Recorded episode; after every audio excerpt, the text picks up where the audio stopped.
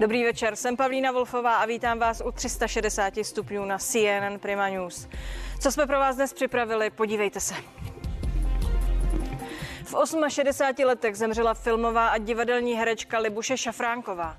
Proslavila se rolemi půvabných dívek, princezen, královen a počase i laskavých maminek. Nejvíce ale vstoupila ve známost titulní rolí ve filmové pohádce z roku 1973 Tři oříšky pro popelku. A to nejen doma, ale i v zahraničí. Co všechno se o natáčení ikonické popelky ví, kde všude si tahle pohádka získala popularitu a kde jsou k vidění popelčiny šaty z dílny legendárního kostýmního výtvarníka Teodora Pištěka, mimochodem pojištěné na 14 milionů korun. To a ještě víc ví náš editor a milovník českého filmu Jaroslav Zpěváček. A ohledneme se za všemi dnešními vzpomínkami na herečku, která jako princezna proslula až na Filipínách a v Arabských Emirátech. Promluví tu herci Jan Hrušínský, Jiřina Bohdalová, Ondřej Kepka a spisovatel Michal Vývek.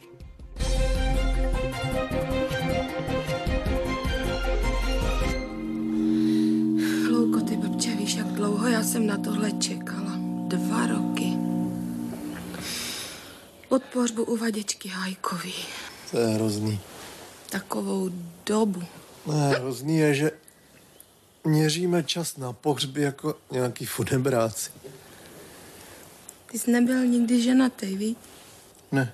Mě nebo štík táta vždycky říkal, kdo se chce věnovat hudbě, nemá se ženit. Hudba, to je celibát. Celibát? Nelíbat. No. Nějak škytáš, co? Tak mám vždycky, když je to hezký.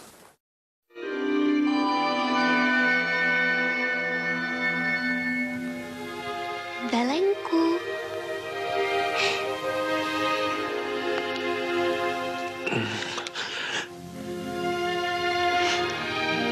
Neruším. Ty jsi... Večernice, kdo jiný?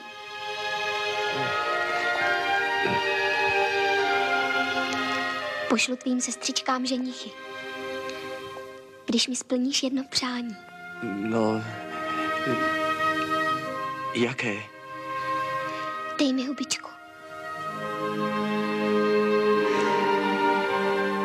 Víš, co jsem jich viděla z té nebeské výšky? Mě ještě nikdo nepolíbil. Se ti to? No.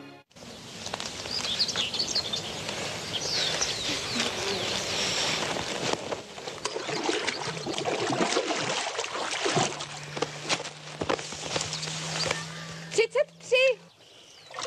Slabý. Yes.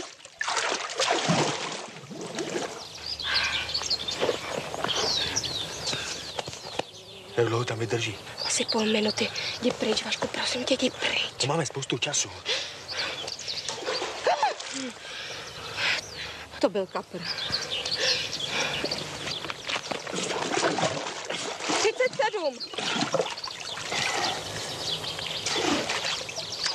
To je slušný, ne? Už kolik vydrží 16? 26. A nekouří. Pepo, já se spletla. 31. To není možný. 31. Tak dávej bacha.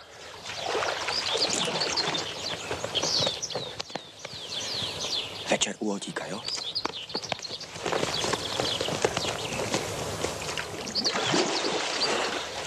42. No! Dobrý.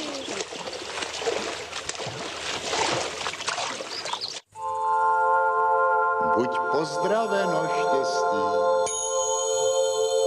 Zdravím tě, rozume. Jsi unaveno, viď? Já. Proč? Poslední dobou jsem ve světě mnoho šťastných neviděl.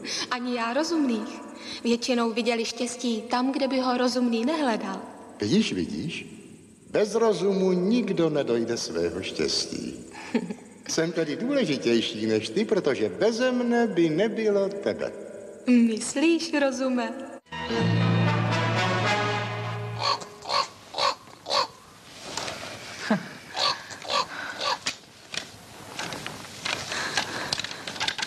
To je ona. Jiná tu není, jak račte vidět.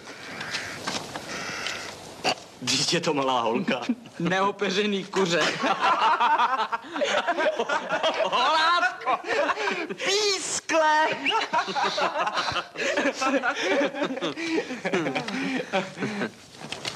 A je. Podívejme. Ono by se to chtělo prát. Ono by to možná chtělo 25. Nebo vyválet trní. Hm? Mm. Až naprší a uschne. Pitomci. Yeah. Dám vám hádanku a když ji uhádnete? Poprvé, tváře umouněné od popela, ale kominík to není. Hm? Podruhé, klobouk s peřím, luk a kamizola, ale myslivec to není. Co si to tam? Uklidni se. Však se to dozvíš. A po třetí, šaty s vlečkou, stříbrem vyšívané, ale princezna to není, jasný pane. Co?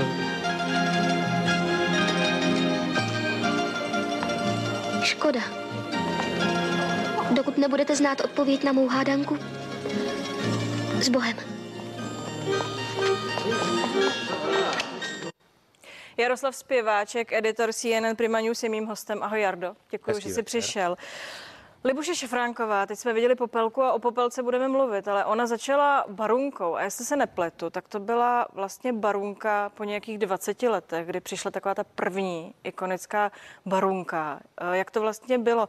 Tu hrála Nataša Tánská a zdá se, že paní Šafránková ji tenkrát převálcovala. Je to tak, ono to dokonce bylo po 30 letech, protože František Čáp natočil Babičku v roce 1941 s tím, že lidé tehdy opravdu, bylo to za německé okupace, lidé tehdy plakali, když vycházeli z kina, protože tam byly ty národní motivy s tou Babičkou. Že byl jako důležitý film. Přesně a najednou tak. Důležitá barunka a přesto ji o 30 let později tedy tak vymazala. Ten kult trval 30 let, té černobílé barunky, černobílé babičky a v roce 1971 Antonín Moskalik natočil dvoudílný televizní film Babička, kam obsadil původem brněnskou herečku Jarmilu Kurandovou do role babičky, v té původní to byla Terezie Brsková a do role barunky právě mladou konzervatoristku, také z Brna, pocházela ze Šlapanic u Brna, tehdy konzervatoristka Libuše Šafránková. Objevil ji František Pavlíček, který napsal scénář té televizní babičky. František Pavlíček byl uměleckým šéfem divadla na Vinohradech, který pro své postoje v tom roce 68 poté byl v nemilosti, čili ve chvíli, kdy se potom točila Popelka, tak už ji nemohl psát pod svým jménem a Popelku oficiálně psala Bohumila Zelenková. Dobří holuby se vracejí. Teď myslím, že dělal znovu s Libuší Šafránkovou. Já se ptala na ten remake té babičky, protože mě by zajímalo, jestli si vlastně umíš představit remake téhle Popelky. Tak představit si lze téměř všechno, nicméně abych použil slova Zdeňka Zelenky, režiséra, který mimo jiné Libuši Šafránkovou obsadil například do role Štěstí v Nesmrtelné tetě, jak jsme před chvílí viděli, a ten v nadsázce říkal Václavu Vorlíčkovi i po letech: Václave, ať my se snažíme natočit jakoukoliv pohádku na Vánoce nebo i jindy, tak lidé řeknou dobrý, ale stejně Popelka je Popelka. Všichni chceme vidět Popelku. Ta Popelka mimochodem s Libuší Šafránkovou zase už byla druhá Popelka, stejný příběh. Tu první černobílou v roce 69 stvárnila Eva Hrušková. Proč je Libuška Šafránková ta jediná, i když nebyla zase první? Tak Eva Hrušková v režii Vlasty Janečkové, renomované televizní režisérky, ji nestvárnila špatně. Nicméně bylo to televizní pojetí, černobílé pojetí, hudba například, ta tam byla krásná, dělal ji Angelo Michailov, který později dělal hudbu k seriálu o chobotničkách, čili také tam nebyla hudba, o které by se nedalo říct, že to nepodpořilo, ale potom přišla ta Popelka, která v sobě měla větší míru humoru, byla barevná, to také hraje roli v té atraktivitě, protože třeba pro dnešní děti, aspoň z mé zkušenosti, když řeknete černobílý film, pro ně se to rovná pravěk, ta atraktivita se snižuje, čili i to hrálo roli, ty nádherné lokace a výpravnost a samozřejmě šaty. To... V čem se dostaneme k šatům, ale ta Popelka Libušky Šafránkové vyvolává na jednu stranu dojetí, na druhou stranu je taková emancipovaná a vlastně nesmírně vtipná. Tak to bylo ve scénáři, anebo to tam přinesla ta osobnost? Jak to je? Tak ono původně to bylo tak, že základem Popelky jsou dvě pohádky Boženy Němcové. Relativně kruté, relativně vážné. Film původně měla točit Věra Plívová Šimková, která si představovala, že Popelka bude moderní děvče, ovšem natolik moderní, že třeba bude jezdit na skútru. Nicméně z té jakési modernosti tam zůstalo to, že sice je to dobová pohádka, kostýmy renesance, ale Popelka, když si to vezmete, je moderní děvče. Jezdí na koni, střílí z kuše, čili i toto mu dávalo takový... Emancipovaná. Mimochodem tam byl údajně na stole Jiří Menzel, ale nevyhověl. Je to tak, ten nevyhověl zase politicky, protože neodvolal nebo nezřekl se filmu Skřivánci na niti, takže Ludvík Toman, ústřední dramaturg Barandova, ho takzvaně zařízl a nemohl ten film dělat. I k tomu se vrátíme. Kde všude se natáčelo? Natáčelo se jednak na České Šumavě v hlubokém sněhu, potom na Vodním hradě Švihov mezi Klatovy a Plzní a potom na německém zámku Moritzburg, kde naopak sníh chyběl. Víš co, my se spolu podíváme jak na Švihov, tak i jinam. Tři oříšky pro Popelku se totiž natáčely, jak řekl Jarda, částečně na Šumavě a na Vodním hradě Švihov na Klatovsku. Právě tam je už několik let výstava a prohlídkový okruh věnovaný právě Popelce. Legendární pohádku si návštěvníci hradu připomínají okruhem, který přibližuje, jak natáčení filmu probíhalo ve stálé expozici. Najdou několik scének z filmu, třeba tady Popelku v plesových šatech, hned vedle je společně s macechou a nevlastní sestrou. A konečně tady Popelka při přebírání hrachu. Expozici tady máme na hradě už 3 roky a největším lákadlem si z mého pohledu myslím, že je asi originální scénář, který tam návštěvníkům ukazujeme a zároveň autentické fotografie, které byly pořízeny při natáčení. Návštěvníci tady se mohou vydat vlastně po stopách Popelky a do vedlejší vesnice Mezihoří a je to taková příjemná procházka, ani ne 3 kilometry. Natáčelo se i na hradním nádvoří, třeba jedna z nejznámějších scén, kdy princ přijíždí touto branou dovnitř a hledá dívku, která by obula jeho střevíc. Ten pak všechny ženy a dívky zkoušely v těchto místech. A ve Švihově jsme narazili i na další zajímavost. Podařilo se nám promluvit s jednou z pamětnic, která ve filmu hrála jako kompars. Kolik vám bylo, když se natáčel ten film? No, vlastně 14-15. Jak vlastně vzpomínáte na to natáčení? No, bylo to docela fajn, no, protože zaprvé jsme to ulivali ze školy, to je pochopitelný, že jo. Závěr pohádky se natáčel nedaleko od Švihova, tady v Mezihoří, právě do rybníku, který vidíte za mnou. Spadla macecha Popelky s její nevlastní sestrou, která v kočáře ujížděla před princem. A kolega Kristián Šujan je na dalším slavném místě v Moritzburgu. Zdravím tě, Kristiáne. Dobrý večer. Z německých novin je už zřejmé, že úmrtí paní Šafránkové zaznamenali. Jak to dnes na místě legendární pohádky vypadalo? Musím říci, že teď nám tady symbolicky zapadá slunce, takže ta atmosféra se může zdát ponurá. Nicméně upřímně musím říci, že zatím to tady na místě znát není, že by Němci truchlili po naší slavné herečce. Nicméně i přes den, když jsem sledoval německá média, tak tam už bylo zřetelné, že Němci teprve tu informaci zpracovávají postupně, umisťují další a další články a je tedy možné, že ještě v dalších dnech o tom neštěstí, které se stalo, tak uslyšíme. A i co jsem se tady pohybal v okolí zámku, tak zatím tady není ani žádná pieta, ale jak říkám, může se to do těch dalších dnů ještě změnit. Možná ano, protože prý se právě tam tradičně sjíždějí fanoušci Tří oříšků pro Popelku. Jak ta setkání vypadají a kdy se vlastně konají?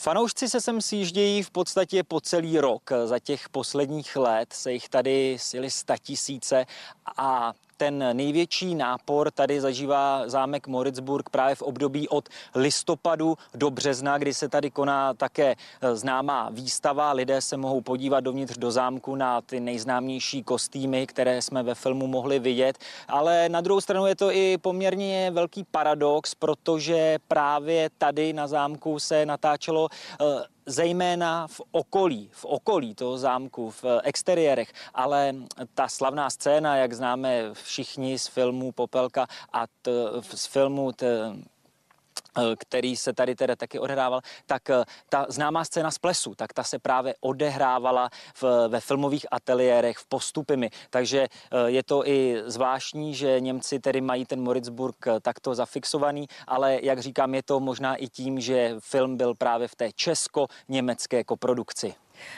Tedy interiéry v tom filmu, jestli tomu dobře rozumím, nehráli. Nemluvil si tam dnes s nikým, mají zavřeno ve středu s Kastelánem.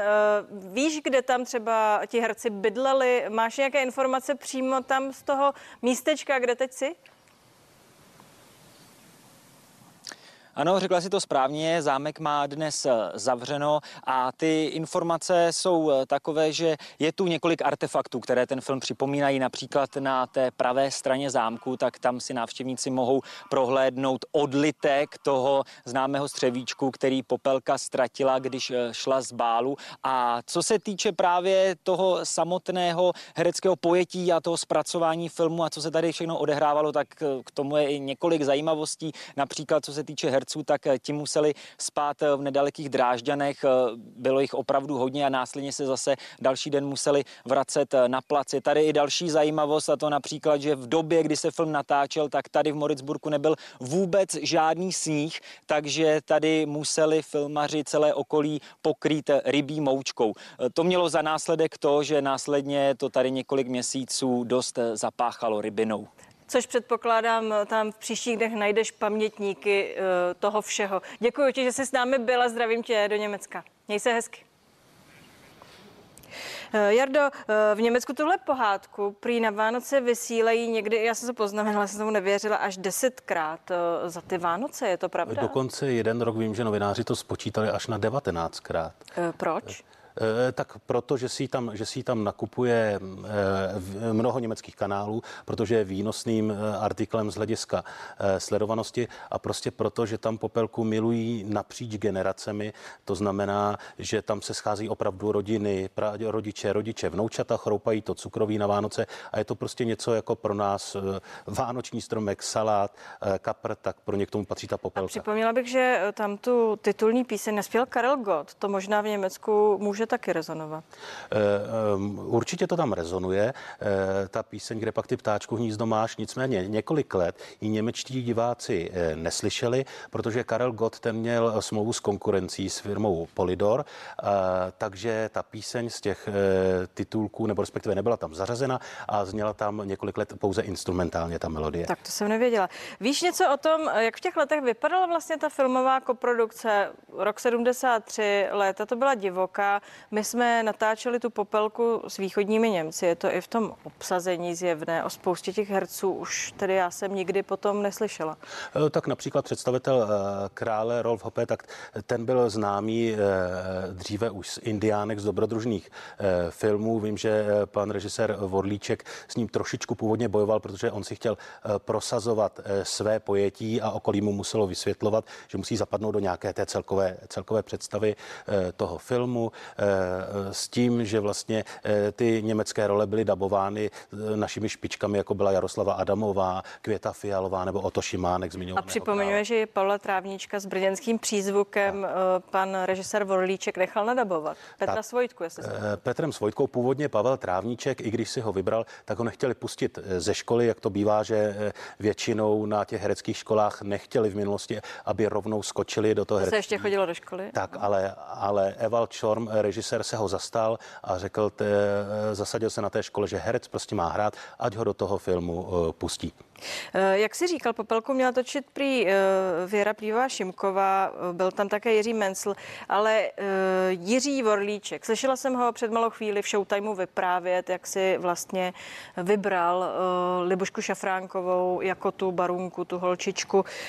Co o Jiřím Vorlíčkovi v této souvislosti říct? Václav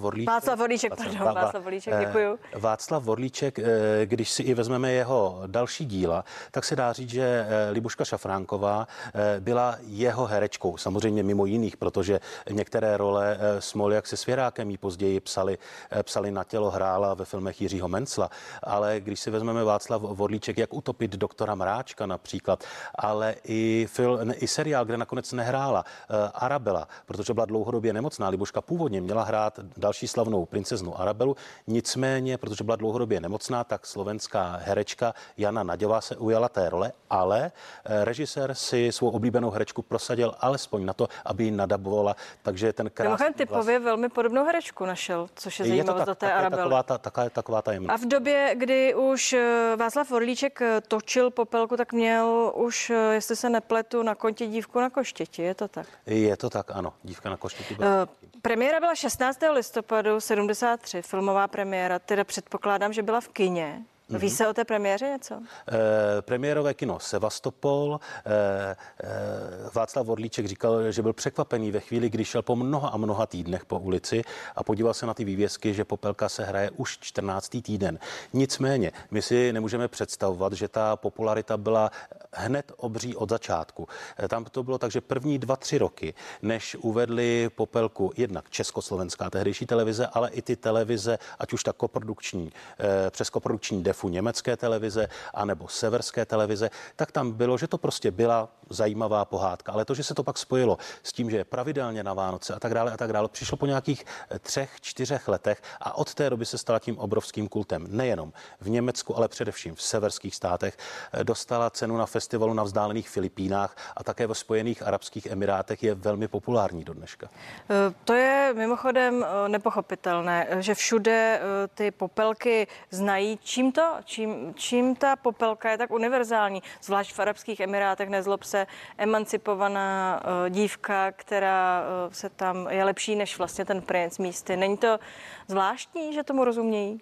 Já myslím, že tam je namíchaný dobře ten koktejl, že když vezmeme, že jedna ta složka je sice ta emancipace, ale pak je tam to dobrodružství, je tam humor, ty nádherné renesanční kostýmy, které mimochodem tím, že to měl být letní film, tak si herci v některých scénách stěžovali, že mají ty renesanční letní punčošky a že jim je zima. Hudba Karla Svobody, tak tohle všechno, když se namíchalo s tou lehkou nadsázkou, tak proto to asi jde jednak napříč generacemi a jednak tedy, nebo druhak, i napříč národy a státy. Libuška Šafránková působí tak zranitelně v tom filmu, tak něžně. Já jsem někde četla, že ona snad je byla nejtišší česká herečka, že s tím měli problém i zvukaři, jak potichoučku mluvila. Jak ona obstála v té roli? Myslím tím herecky. Víš něco o tom, jestli se tam hledala, jestli měla problémy třeba se zvukaři?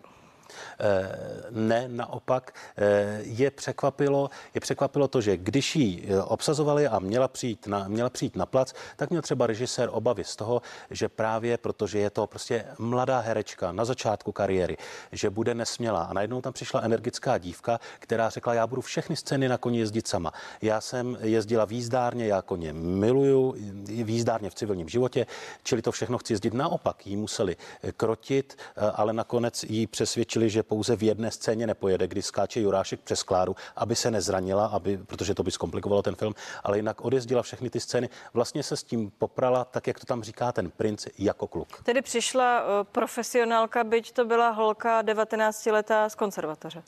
Přesně tak. A když si potom vezmeme ty další role, kdy se přehrávala i do role energických maminek, když vzpomeneme tu Arabelu, že režisér vlastně ji tam chtěl mít alespoň tím podmanivým hlasem, tak prostě ano, ona byla univerzální herečka. Pojďme si říct, že tohle byla taky první digitalizovaná pohádka. Ona je aktuální, znají ji naše děti, milují ji naše děti. Říká, že tam hrálo roli to, že to bylo že to je barevně, že tam možná hraje roli to, že ona je tak dobrá a tak emancipovaná, ale stejně, proč myslíš, že tomu ty naše děti, které nám v principu rozumět nechtějí, rozumějí a proč to mají stejně rádi jako my? Já si pořád myslím, že tam základem je ten humor, to znamená, tak jak řekl filmař René Clair, film je pro mě hotov, když je napsán scénář. Tak já si myslím, že když všechno, co jsme vymanovali, předhodíme to, že ten František Pavlíček opravdu napsal scénář, který měl nějaký nadhled, potom Václav Vorlíček ho spolu s ním upravil a vezměme si, že kdo je tady, nebo kdo byl králem českých pohádek, které měly v sobě velkou míru humoru, byl to právě Václav Vorlíček. Čili tohle všechno už začíná znamená u dvojice Pavlíček a režisér Vorlíček. My spolu budeme ještě pokračovat, díky, že jsi tu se mnou. My se totiž podíváme na ty popelčiny šaty z dílny Teodora Pištěka. Já jsem moc zvědavá, co mi Jarda o těch šatech řekne. Dnes prý pojištěné na 14 milionů jsou bezpečně střeženy na Barandově. No a vydáme se právě za nimi. 360 studiů pokračuje už za chvíli, zůstaňte s námi.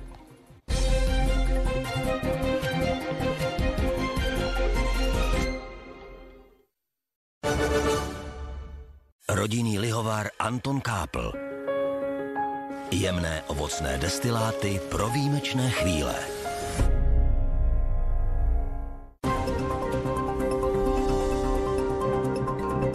To pšeniční je perfektní, ale to tmavý by chtělo něco speciálního.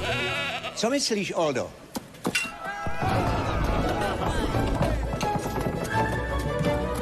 Stůj! A bábovka s polevou je fuč.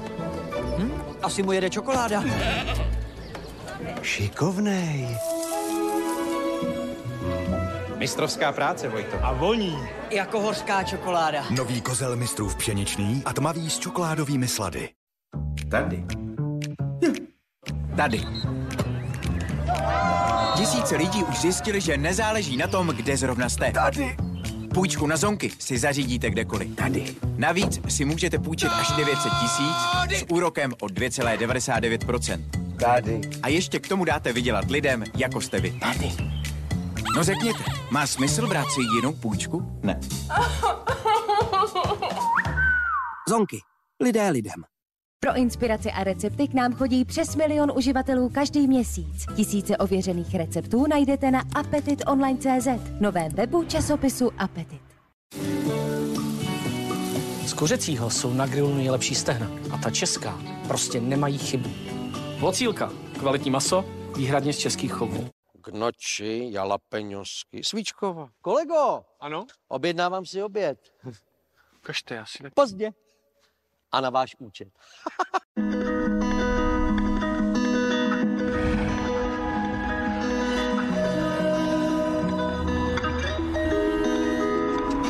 S novým SUV Hyundai Bayon se budete dívat na svět z výšky a pocítíte tak při jízdě větší kontrolu a bezpečí.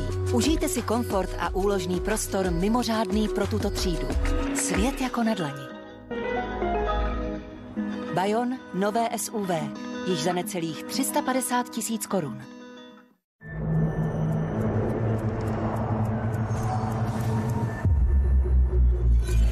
Připoj se do největší komunity sázkařů na Tipsportu. Fandě a užij si skutečné výhody zdarma a bez podmínek. Třeba fotbalovou tipovačku o 2 miliony korun a bonus 500 korun pro nové hráče. Tipsport. Největší komunita sázkařů. Horko, co? Hodila by se čerstvá limonáda, ale to strouhání citronové kůry, nekonečné odšťavňování a chlazení? Raději si vyberte snadnou a zdravou cestu s osvěžujícími limonádami Kapy. Chutné jako doma připravené. Kapy. Chutné osvěžení. Chcete vyzkoušet 100% elektrické a plug-in hybridní vozy? Zažít jejich okamžité zrychlení, tichý chod, pohon 4x4 a zjistit, jaké emoce ve vás vyvolají? Tak přijďte na Peugeot Emotion Day a budete se sami sebe ptát. Jak jsme bez nich mohli žít? Rezervujte si svou jízdu na PeugeotEmotionDay.cz.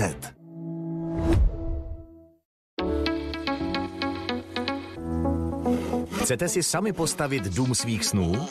S losem Rentier vám práce půjde od ruky. Rentier od Sazky. Los, který vám 5 let může nosit 100 000 korun měsíčně.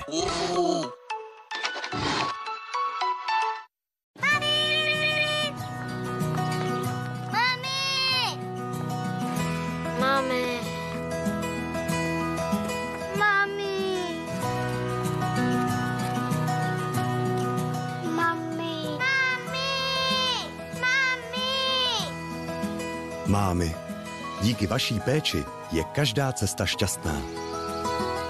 Děkujeme, že vás máme. Bez vás bychom to nezvládli. Mami, já už plavu. Když se blíží odjezd na dovolenou, od nikoho už víc chtít nemůžete, ale od své banky ano.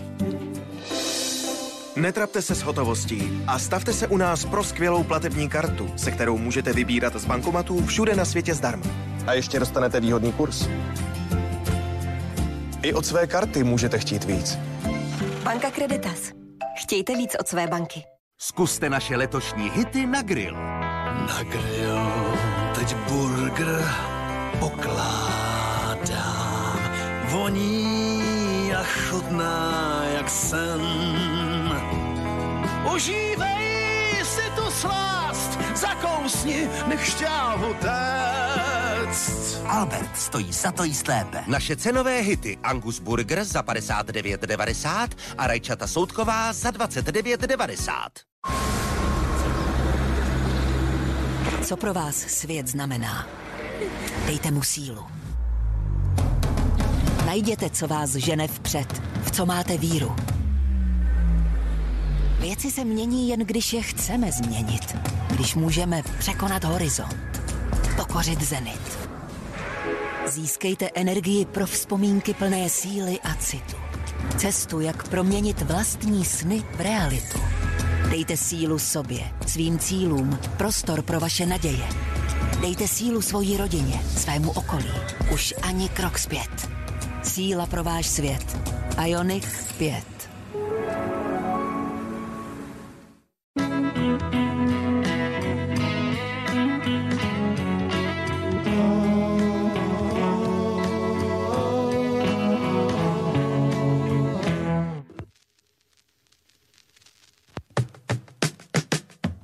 Ledové kaštany.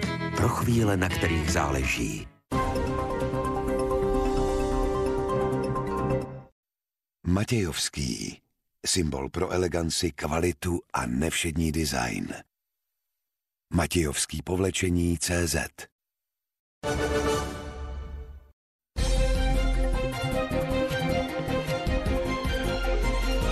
Jsme zpátky, díky, že jste s námi. Vzpomínáme na Libuši Šafránkovou a mým hostem je náš editor Jaroslav Zpěváček, který nepřestal vyprávět ani při reklamním breaku. Já myslela, že už o popelce jsme řekli všechno, ale ty víš víc. Zvířátka. Zvířátka, tak to je dokladem toho, že to natáčení nebylo úplně jednoduché, ale jak jsem říkal, Libuška Šafránková na koni uměla jezdit i z civilního života. Nicméně ti koně museli být tři, tehdy byla karanténa, takže jeden kůň byl v Čechách, jeden kůň byl na té německé straně, nicméně divák nic nepoznal a Libuška je oba dva ovládala bravurně. A chceš říct, že tam nebyla chyba? V tom filmu nebyla chyba, i když samozřejmě filmoví fanoušci hledají chyby ve všech filmech. Tam snad jediná věc, která je a kterou filmoví fanoušci odhalili, tak bylo to, že ve chvíli, kdy je Vincek v sadu, Popelka, potom tam jezdí na Juráškovi, tak tam je v dálce elektrické vedení, ale to je skutečně tak jenom, to už musí hodně hledat. Protože kostýmy byly renesanční. Poslíš k těm kostýmům, ty si říkal, že se to mělo točit původně v létě, nakonec se to točilo v zimě, všem byla zima, ale paradoxně nebyla to Libuška Šafránková, která měla bezesporu nejkrásnější, ale taky nejtěžší a asi nejvíc kostýmů, si nestěžovala. Kdo si stěžoval na ty kostýmy Teodora Pištěka? Kromě toho, že si stěžovali na ty tenké punčošky právě ti pánové z Královského dvora, jako byl Jaroslav Drbohlav, který mimo jiné měl původně, byl v castingu na tu hlavní roli prince a pak hrál toho jednoho z těch z doprovodu prince, tak ten, kdo si naopak stěžoval, že měl vlastně kostým zimní, tak byl Jan Libíček, který jako ten preceptor tam volá urození pánové, běhá tam za nimi, začíná vám hodina, tak v tom těžkém kostýmu a padal v něm v tom hlubokém sněhu, tak ten, že hrál na to, že má naopak ten kostým těžký. Mimochodem jeho roli tam údajně dopsali.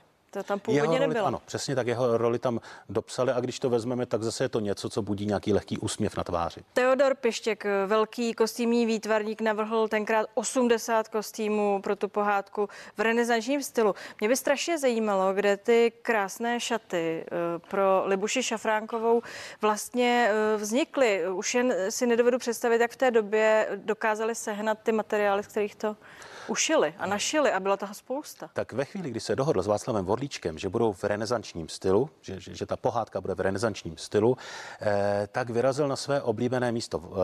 Teodor Pištěk chodil na Staré Město do prodejny, kam byly dováženy, do výběrové prodejny, kam byly dováženy látky ze světa, látky z Londýna a tam chodili především manželky tehdejších mocných. A on s úsměvem vzpomínal, že vždy počkal, až si vybere s nadsázkou paní Bilaková A pak v těch látkách hledal a hledal, aby prostě ty látky měly punc, který on si představoval dobový a i tou kvalitou toho materiálu. No a spolu s osobností takhle vytvořila Libuška Šafránková tu jedinou nejvíc pravou ikonickou princeznu. Ty její šaty jsou nejkrásnější z plesu. Jsou nejkrásnější a jsou troje. Jedny jsou originál, ty jsou součástí kulturního dědictví České republiky, čili oficiálně jsou naším národním pokladem.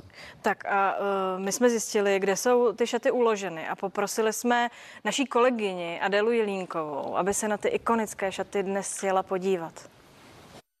A mým hostem už je Eva Vopěnková, vedoucí odboru fundusu. Dobrý večer. Dobrý večer. Paní Vopěnková, povězte, jsou tu tedy všechny legendární popelčiny šaty? Ano, jsou. Je tu kulturní dědictví, do kterých tyto šaty patří. Jsou tu tedy ty legendární červánkové, svatební. Co nám o nich můžete říci? Tak jsou vyrobeny z krimplenu, což je speciální látka, která vlastně nyní už se nevyrábí. A dále potom byly vyrobeny v několika kusech. Tyto jsou opravdu kulturním dědictvím, patří do dědictví barandovských studií a užíváme je pouze my na své výstavy. Znamená to tedy, že tyto červánkové šaty, které tu vidíme, jsou opravdu ty jedny jediné, které měla právě Libuše Šafránková na sobě? Ano. Oni jsou hrozně malé. To byla Libuška tak malinká? Byla velmi malá, měla jenom 53 cm v pase. Mm-hmm. Teď se tady zastavíme u těch střevíčků. Vidím tu totiž 3. Tak proč? Říkáte správně, byla velmi malinká, ale měla nohu standardní velikosti, měla 39 nohu a vlastně v pohádce jde o to, že botičky měly být opravdu malé, proto jsou vyrobeny třetí kus, který je 37. Chtěl si někdy šaty někdo půjčit a lze to vůbec? Tyto šaty ano, chtěl, ale nelze a právě proto se půjčují ty kopie. Zastavme se ještě u ceny. Je vůbec vyčíslitelná? Vím, že jste mi tady ukazovala kartu, původní záznam, právě když se popelka natáčela. Tam je cena 2400, ale tím, že je to kulturní dědictví, asi můžeme říct, že ta cena je daleko vyšší. Tak ta cena je daleko vyšší a bohužel nevyčíslitelná. Krása. Co říkáš, Jardo? Já myslím, že jenom ty šaty, to, že jsou opravdu tím kulturním dědictvím, tak potrhli to, že ten film je opravdu kultovní. Šaty národním pokladem na Moritzburg dodnes se pořádají výpravy turistů z celého světa. Jsou tam výpravy, výstava na Českém hradě Švihov, to všechno je dokladem, že prostě ten film bude ještě desítky a desítky let populární. A Bůh ví, kolik nevěst se v takových šatech bude chtít ještě vdávat. Díky, že jsi tu s námi byl. To je z 360 stupňů prozatím vše, ale budeme pokračovat hned po zprávě.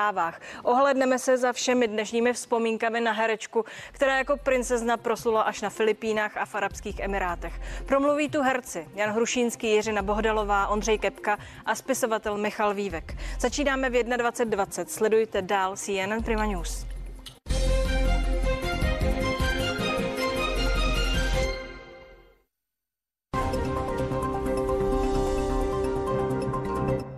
Je možné, že jste na tomto místě.